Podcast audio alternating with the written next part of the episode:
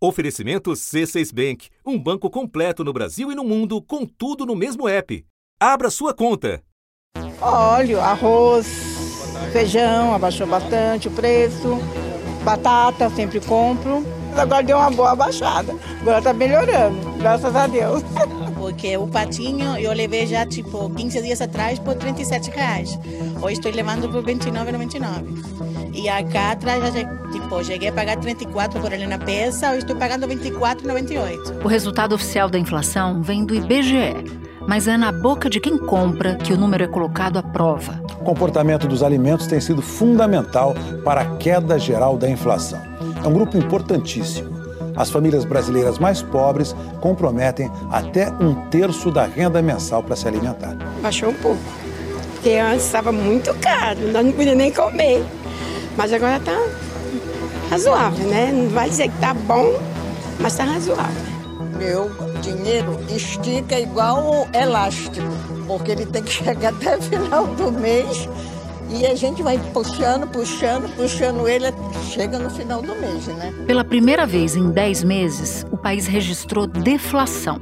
Foi o menor índice de preços ao consumidor para o mês de junho em 6 anos. O preço dos alimentos é um dos principais fatores que tem puxado para baixo o índice geral da inflação, segundo os economistas.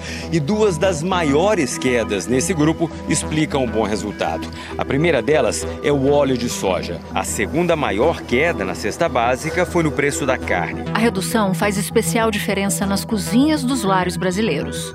Pesquisando, dá para nós fazer as nossas refeições boa, saudável, né? Comidinha que a gente pode preparar com o nosso tempero, né? Com o nosso jeito, e fica tudo bem. A inflação de alimentos pesou muito nas famílias nos últimos anos e essa é a boa notícia, alívio na inflação dos alimentos no domicílio, como eles chamam, que é aquilo que você compra, que acontece na sua mesa, na sua casa, na sua cozinha. Depois de anos de dificuldade, o preço para se alimentar vai ficar mais baixo e isso é bom principalmente para as famílias de baixa renda. Eu, como uma boa cozinheira, vou fazer um picadinho maravilhoso, vou servir para minha família, né, que é... R$23 o quilo. Exatamente. E o frango também, né, o frango tá a menos de R$5 a sobrecoxa, que é uma delícia no forno, meu povo. A alimentação em domicílio não está sozinha entre os setores que puxaram a inflação para baixo. Os transportes também contribuíram para a queda na inflação. O resultado foi influenciado pela baixa dos preços dos automóveis novos e usados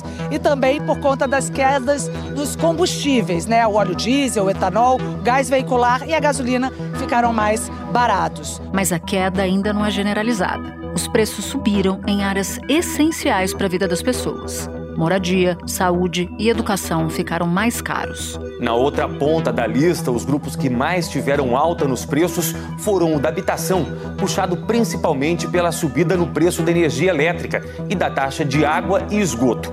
Houve também variação positiva no grupo de saúde e cuidados pessoais, influenciado pelo aumento nos planos de saúde.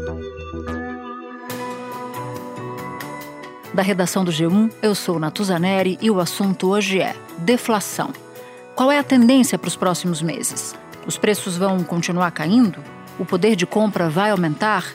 E como deve ficar a taxa de juros? Para responder a essas questões, eu converso com o economista André Braz, coordenador do Núcleo de Preços ao Consumidor da Fundação Getúlio Vargas.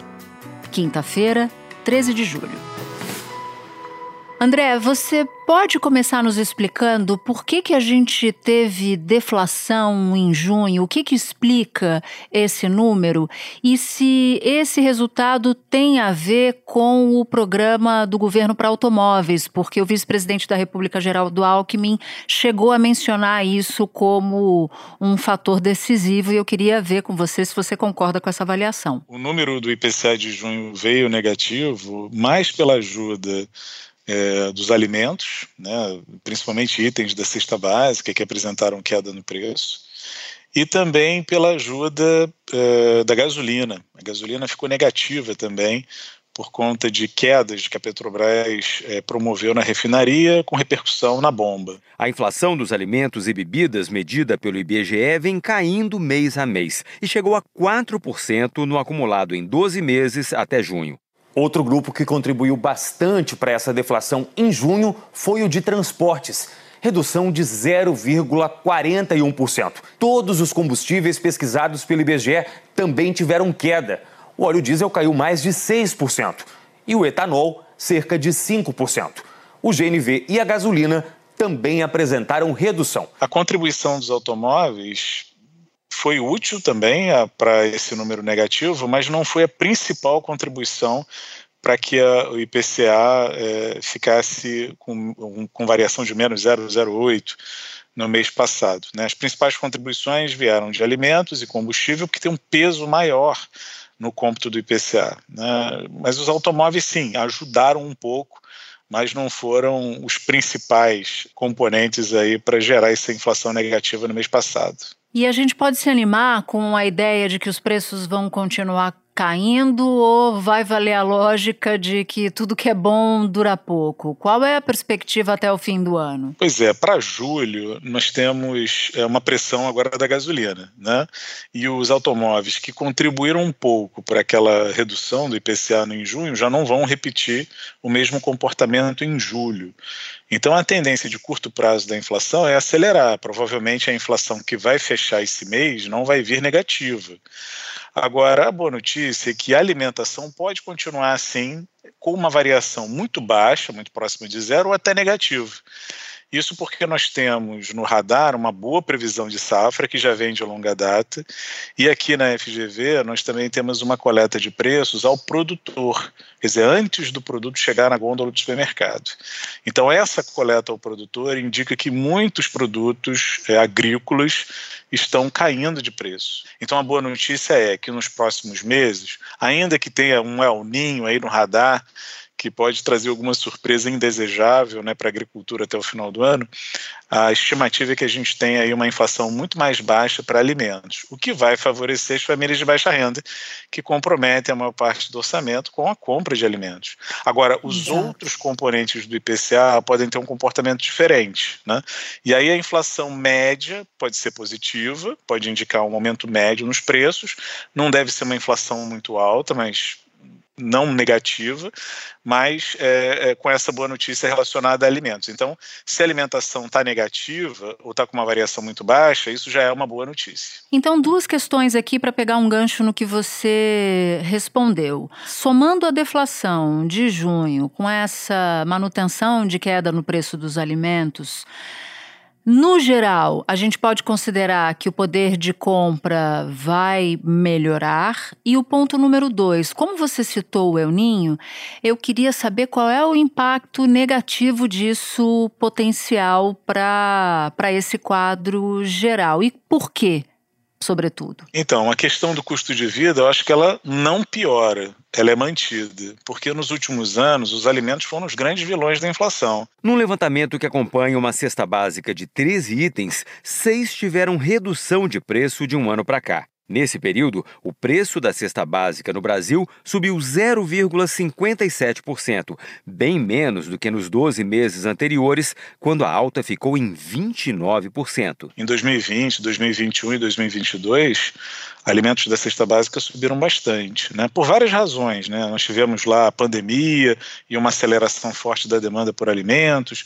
Depois nós tivemos uma crise hídrica, falta de chuvas, comprometendo algumas lavouras. E, por fim, a guerra entre a Rússia e a Ucrânia, que também ajudou a encarecer o preço de alguns alimentos. Nesse momento, a gente está vivendo uma trégua, né? Todos aqueles aumentos acumulados de 2020 a 2022 estão cedendo. Mas se a gente fizesse uma boa avaliação aí nesses últimos anos, a gente veria que, para o consumidor ter alguma folga no orçamento, os alimentos ainda precisam cair bastante, né? Porque, afinal, eles subiram mais do que a média da inflação nos últimos anos. Mas qualquer trégua nesse momento é bem-vinda. E eu acho que a gente está vivendo essa trégua.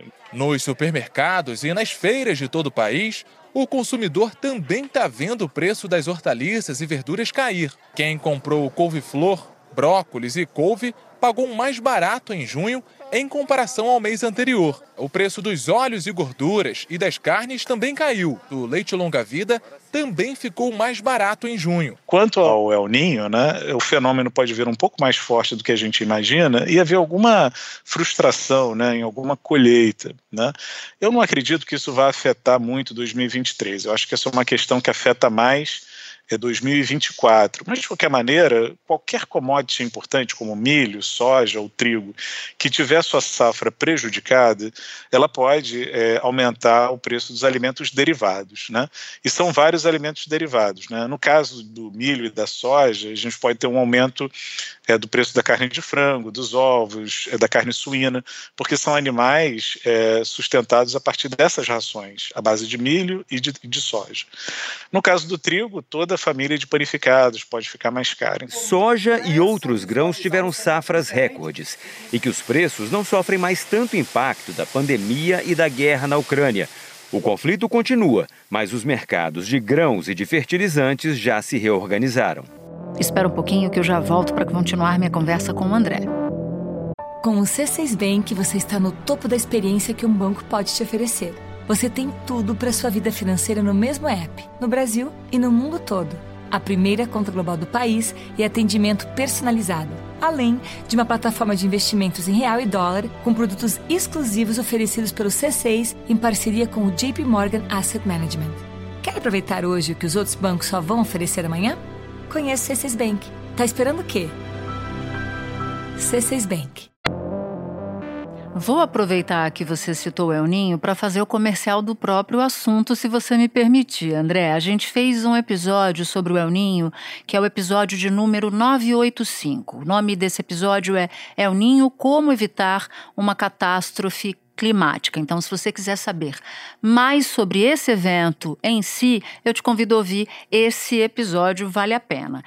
Mas, André, eu queria entrar contigo num outro componente que afeta a inflação, que é o dólar. Qual é a tendência? A tendência é o dólar se desvalorizar mais até o fim do ano, ficar no patamar de 4,80.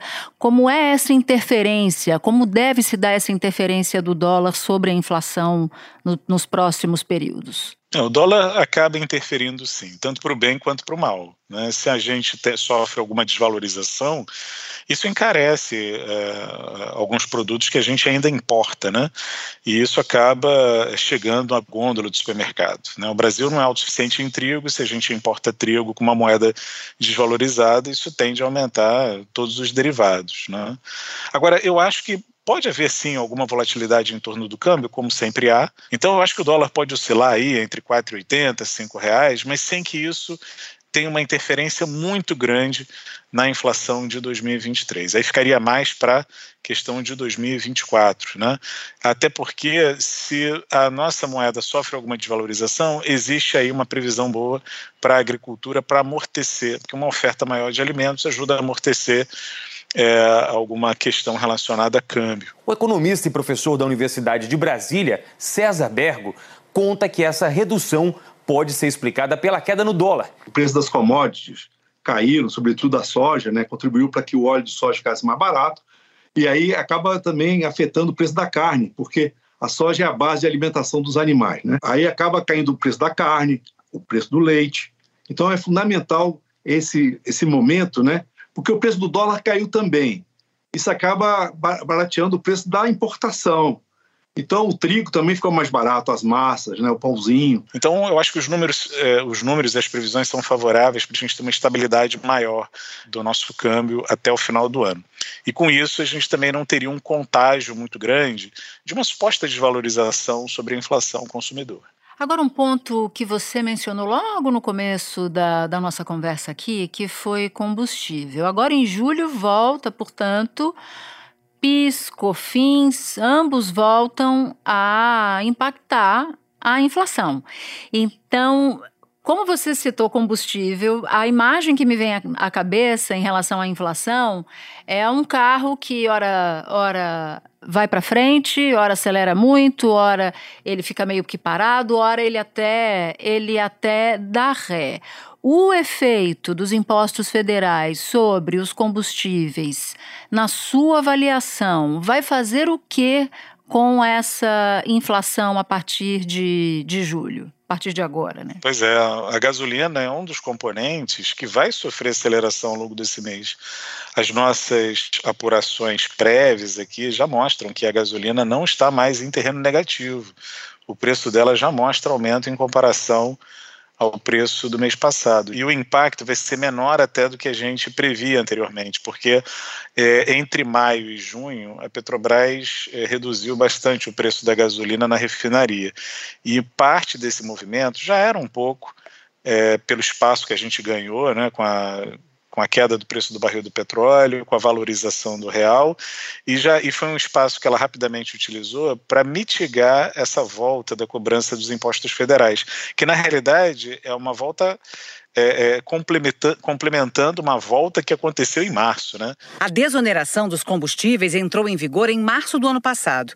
Um ano depois, o governo retomou parcialmente a cobrança dos tributos, que a partir do dia 1º volta a ser integral. Segundo a Associação das Importadoras de Combustíveis, o impacto para o consumidor deve ser de 34 centavos no litro da gasolina e de 22 centavos no do etanol.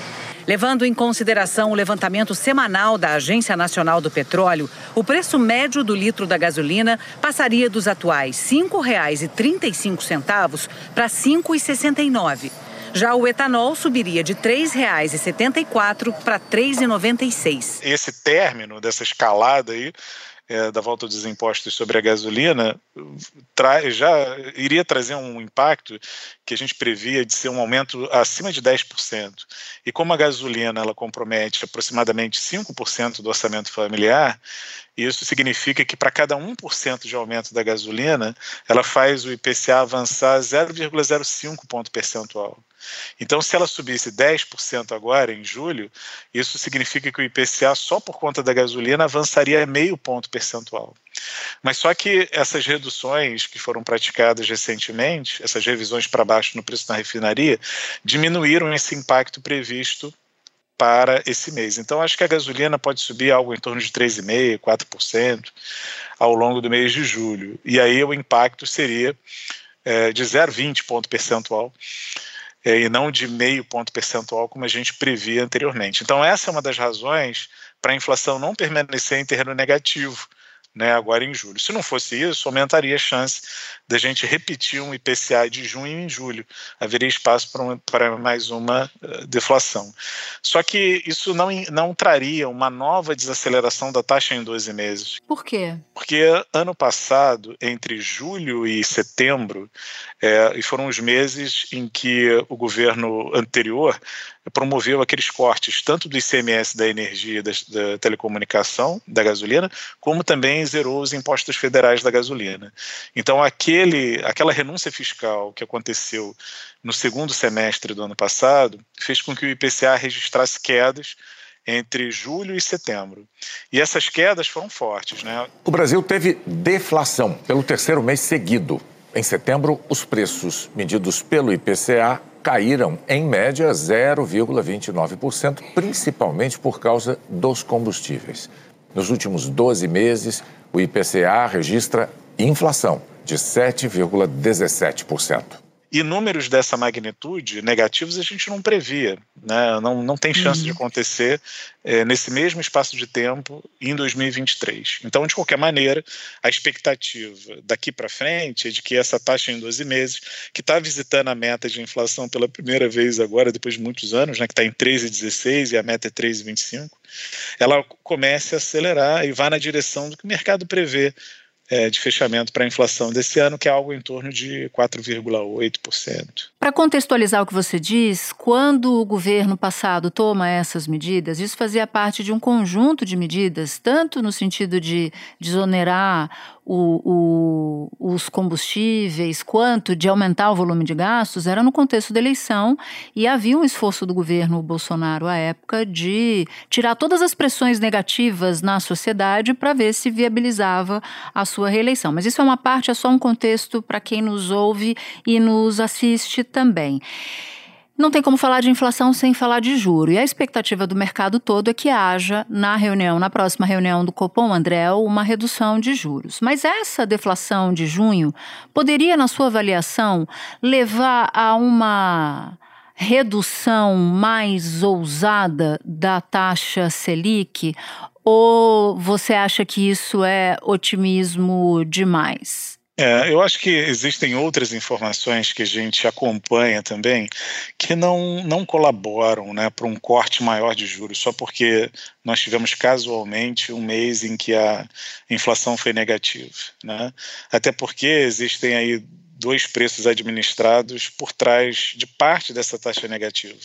Queda no preço da gasolina e a renúncia fiscal em torno dos automóveis, que abriu um espaço para que isso acontecesse, né? Então, quando a gente observa o comportamento dos serviços, né, comer fora de casa, pagar o condomínio, o aluguel, a escola, que são serviços disponíveis aí à sociedade, a gente vê que eles acumulam inflação em 12 meses de 6,2%. Então, e os serviços respondem por 30% do orçamento familiar. Apesar desses números estarem elevados e muito distantes da meta ainda, a gente tem observado que desde o segundo semestre do ano passado, essas variações elas estão desacelerando. Então, o processo de redução de inflação está acontecendo, mas está acontecendo lentamente. Então, caberia um corte de juros nesse momento, na próxima reunião, lá no início do mês que vem? Cabe, sim. Eu acho que há espaço para um corte, né? Talvez de 0,25, que me parece ser o consenso de mercado agora. Isso para indicar que, olha, as coisas ainda não estão no ponto que a autoridade monetária quer, né? Ainda tem muito a ser conquistado, mas estamos no caminho e, por isso, a gente já pode fazer um corte. Esse corte é importante, ele é pequeno, modesto, pouco vai se sentir desse corte nesse momento, né? Mas ele indica que as coisas estando nesse curso, que me parece favorável a ter uma condição melhor de corte nas outras reuniões, depois de agosto, eu acho que já seria uma boa mensagem para o mercado, né? Até mesmo dizer, olha, estamos preocupados, estamos atentos com a inflação, mas já há a possibilidade de fazer um pequeno movimento, né? É só o início de outros que virão à medida que os índices de inflação confirmarem a nossa expectativa de que a inflação realmente está desacelerando. E isso vai ser confirmado, tenho certeza que sim, mas ainda não é o momento para um corte profundo. E eu acho que a política monetária aqui no país, ela acaba sendo muito sobrecarregada, porque uma parte desse dever de casa deveria vir pela política fiscal.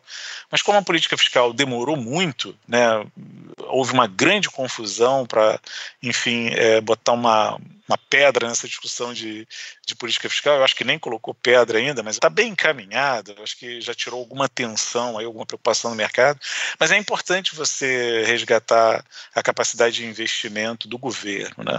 Você fica tentando aquecer a atividade via setor privado, tendo um juro mais baixo, mas é importante também que o Estado volte a ter a sua capacidade de investir. Para investir precisa de dinheiro, precisa de sobra, e sem esse investimento a gente não aquece a atividade, demora mais a aquecer. Então, se você faz o bom dever de casa, tem uma política fiscal bem equilibrada e o governo volta a investir também, volta a gastar, isso ajuda a aquecer a atividade, porque o setor privado vai ser parceiro nessa volta desse investimento público, né? E aí você teria um ciclo mais virtuoso aí de crescimento sustentável por um prazo maior. Diante desse debate em torno dos juros, você menciona que não acha que o Banco Central chegou atrasado porque havia ali dúvidas sobre se o governo... Quais seriam as intenções de fato do governo em relação a controle de gastos, o que acabou ficando um pouco mais claro quando o governo começa a botar para rodar no Congresso a sua nova política fiscal, né? De alguma maneira, está todo mundo entendendo, pelos sinais que a inflação deu em junho, mas também pelas cartas de intenção que a política vem dando e o governo também, que já está na hora de começar a cair. Mas, de qualquer maneira, essa fricção entre o que o Banco Central deveria fazer, o governo criticando, empresários também, setor de varejo muito desesperado, as famílias muito endividadas, como você tão bem delineou na sua resposta, fizeram surgir um debate cujo nome é meta contínua. Eu queria que você ajudasse a quem nos ouve e a quem nos vê a entender que bicho é esse, por que ele entrou nessa... Por que ele subiu no ônibus da discussão sobre juro no Brasil e sentou na janelinha? E se você acha que a proposta do governo é uma boa proposta. Do governo não, né? Do Conselho Monetário Nacional, porque isso foi discutido nessa instância que une ministro da Fazenda, ministra do Planejamento e presidente do Banco Central. Então, a meta contínua é uma forma de você permitir que a autoridade monetária, né, o Banco Central, o Copom, eles façam a política monetária com maior conforto e segurança, né? Essa questão de você cumprir a meta anual, você eventualmente é surpreendido por um fenômeno que a política monetária não alcança. Tipo? Uma guerra, crise hídrica e um El Niño, dependendo da extensão dele. Isso tudo pode criar uma dificuldade dentro de um horizonte de tempo que a política monetária não tem como reagir. Como é que ela vai reagir a um choque de oferta, né? Você perdeu uma safra de um produto importante. O Brasil usa o sistema de metas desde 1999 e vai mantê-lo. O que o governo decidiu foi ajustá-lo a uma metodologia que é usada em outros países. Até agora, o Banco Central busca cumprir a meta de inflação dentro do ano calendário, de janeiro a dezembro. A partir de 2025, o BC vai continuar tendo metas para cumprir, mas olhando um período maior, que pode ser a inflação acumulada de 12, 18 meses ou mais. É assim que fazem os Estados Unidos e a zona do euro, por exemplo. Porque o que se fazia no Brasil era abrir mão da meta para cumprir o ano calendário. E agora você faz o contrário, você mantém a meta abrindo mão do ano calendário. Dá aquele choque, aumenta os preços repentinamente, mas depois ele volta. Mas às vezes não volta no ano calendário. E aí você fica tendo que justificar uma coisa que o seu instrumento não tinha potência para evitar. Então, a meta contínua, respeitando, é claro, o horizonte relevante, né, porque você tem aí um tempo para fazer a inflação ir para a meta, e eu acho que esse tempo já está contando, porque do momento que você toma a decisão até a vigência dela, nós vamos ter aí 1 ano e 6 meses, quer dizer, 18 meses, né, aproximadamente. Esses 18 meses é o horizonte que o Banco Central vai ter que usar para fazer essa inflação ir para a meta e mantê-la na meta. E aí, se acontecer algum choque, alguma questão, a gente vai entender que é a questão do choque, que não é um espalhamento das pressões inflacionárias que está desafiando a autoridade monetária da noite para o dia. É uma coisa temporária, passageira, que pode ser explicada, que pode ser demonstrada, né?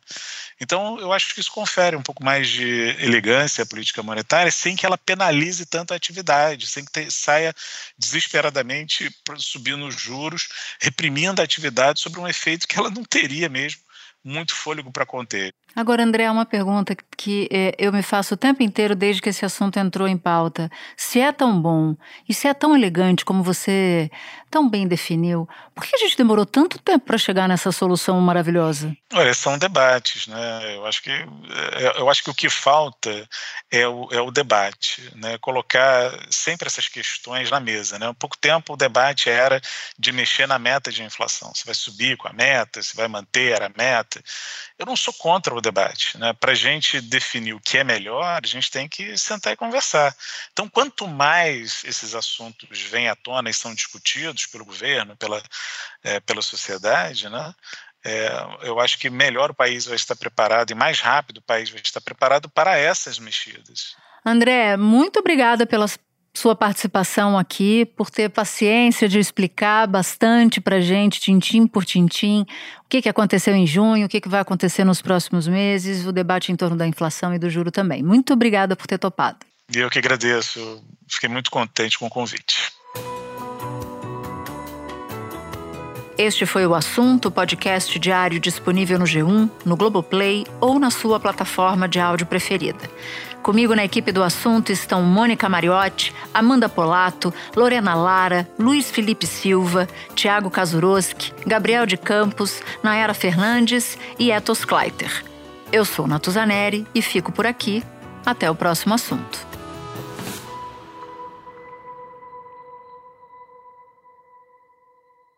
Você no topo da experiência financeira que um banco pode oferecer. Escolha um banco completo no Brasil e em qualquer lugar do mundo. Abra sua conta no C6 Bank.